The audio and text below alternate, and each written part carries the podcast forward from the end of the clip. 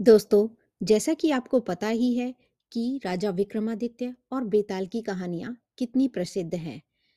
बेताल हर बार एक नई कहानी राजा विक्रमादित्य को सुनाते हैं और जैसे ही राजा विक्रमादित्य उसका उत्तर देते हैं, बेताल वापस जाकर उस पेड़ पर लटक जाता है और फिर राजा विक्रमादित्य फिर उसे पकड़ने के लिए एक बार फिर वापस दौड़ पड़ते हैं। तो आज की कहानी का नाम है शशि प्रभा किसकी पत्नी। तो चलिए कहानी शुरू करते हैं। वर्षों पहले नेपाल के शिवपुर नामक राज्य में एक राजा का राज्य हुआ करता था। वह बहुत ही साहसी और बलवान था। शादी के कुछ सालों बाद उसके घर एक पुत्री ने जन्म लिया। उसकी पुत्री बहुत ही सुंदर और गुणवान थी। जैसे जैसे वह बड़ी हुई, उसकी सुंदरता की चर्चे हर जगह होने लगे। एक दिन राजा अपनी पत्नी और बेटी के साथ वसंत ऋतु का उत्सव देखने के लिए गए। उसी उत्सव में एक धनी ब्राह्मण का बेटा मन स्वामी भी आया हुआ था। उसने वसंत उत्सव में जैसे ही राजा की बेटी शशि प्रभा को देखा, उसे पहली ही नज़र में उससे प्यार हो गया। इसी बीच एक मदमस्त हाथी तेज़ी से दौड़ता हुआ राजकुमारी की तरफ़ आया। शशि प्रभा की रक्षा के लिए जितने भी सैनिक थे, उस हाथी को देखकर डर गए और भाग खड़े हुए। ब्राह्मण पुत्र मनस्वामी ने जैसे ही हाथी को राजकुमारी की ओर दौड़ता हुआ देखा तो उसने अपनी जान पर खेलकर उस राजकुमारी की रक्षा करी। यह देखकर राजकुमारी ब्राह्मण युवक पर मोहित हो गई। ब्राह्मण युवक की सबने बहुत तारीफ़ करी और इस उत्सव के बाद वे दोनों अपने अपने घर की ओर लौट गए। राजमहल में शशि प्रभा का बुरा हाल था।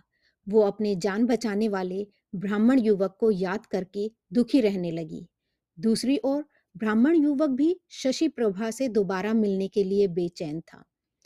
राजकुमार की मुलाकात एक सिद्ध पुरुष से हुई। उसने अपने दिल का सारा हाल उस सिद्ध पुरुष को बताया। सिद्ध पुरुष ने सिद्धि के बल पर दो गोलियाँ बनाई। एक गोली उसने ब्राह्मण युवक को दी और कहा, इसे मुँह में रख लो। मुँह में गोली रखते ही युवक एक सुंदरी के रूप में बदल गया। सिद्ध पुरुष ने दूसरी गोली अपने मुँह में रखी और वह एक ब्राह्मण के रूप में आ गया। फिर सीधे सिद्ध पुरुष और मनस्वामी दोनों राजमहल में पहुँचे। उन्होंने राजा से कहा, देखिए, यह मेरे बेटे की होने वाली धर्म पत्नी है और इसे आप कुछ दिनों के लिए अपने राजमहल में रख लीजिए। मुझे किसी ज़रूरी काम से बाहर जाना है और मैं इसे सुरक्षित आपके राजमहल में छोड़ना चाहता हूँ। राजा ने सोचा, यह तो बहुत पुण्य का काम है तो इसे हम राजमहल में रख सकते हैं। और अगर राजा ने मना करा तो कहीं यह सिद्ध पुरुष उन्हें श्राप ना दे दे तो इसीलिए राजा ने कहा, हे ब्राह्मण, आप जाइए, आपके बेटे की होने वाली पत्नी हमारे यहाँ सुरक्षित रहेगी, यह मेरी बेटी की सखी बनकर यहाँ पर रहेगी। इतना सुनने के बाद सिद्ध पुरुष वहाँ से चले गए। और मन स्वामी लड़की के भेष में शशि प्रभा के साथ रहने लगा। उसकी सखी की तरह रहकर वो राजकुमारी से खूब बातें करता। एक दिन मन स्वामी ने पूछा, राजकुमारी, आप थोड़ा दुखी रहती हैं, इसका क्या कारण है? आपकी आँखें हर समय किसी को ढूंढती रहती हैं। यह सुनते ही राजकुमारी ने अपने दिल का सारा हाल मन स्वामी को बता दिया। यह सुनते ही मनस्वामी बहुत खुश हो गया। उसने राजकुमारी से कहा, राजकुमारी, आप अपनी आँखें बंद करें। देखिए, मैं उस युवक को आपके सामने ला खड़ा करूँगी। इतना सुनते ही प्रेम में बेचैन शशि प्रभा ने कहा, बताओ कैसे? क्या तुम उसे जानती हो? तब मनुस्वामी ने कहा, तुम जल्दी से अपनी आँखें बंद कर लो। उसने जैसे ही आँखें बंद की, ब्राह्मण युवक ने जल्दी से मुँह से गोली बाहर निकाली और वापस लड़के के भेष में आ गया। मनुस्वामी ने बड़े प्रेम से शशि प्रभा को आवाज़ लगाई। शशि प्रभा आवाज़ सुनते ही आँखें खोली तो देखा वह युवक उसके सामने था और वह खुशी से पागल हो गई और उसे गले लगा लिया। राजकुमारी ने पूछा, अरे, मेरी सखी कहाँ है?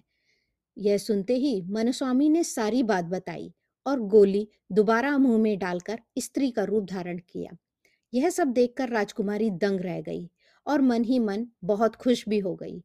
उसी समय दोनों ने एक दूसरे को मन से पति पत्नी मान लिया। इसी तरह राजभवन में साथ रहने लगे। एक दिन राजा के मंत्री के बेटे की नज़र मन स्वामी पर पड़ी। ब्राह्मण युवक का स्त्री रूप देखकर वह उसका दीवाना हो गया। कुछ दिन बाद उसने अपने मन की बात मनस्वामी को बताई। मनस्वामी ने कहा नहीं, मैं ऐसा नहीं कर सकती, क्योंकि मैं किसी और की अमानत हूँ, मैं किसी और से शादी करने के लिए यहाँ आई हूँ, मैं तुमसे शादी नहीं कर सकती। मंत्री का बेटा बहुत परेशान हो गया। उसने सारी बात अपने पिता को बताई। बेटे को दुखी देखकर मंत्री ने राजा को यह सारी बात बताई। मंत्री की बातें सुनकर राजा ने मंत्री के बेटे को समझाने का प्रयास करा, परंतु वह नहीं माना।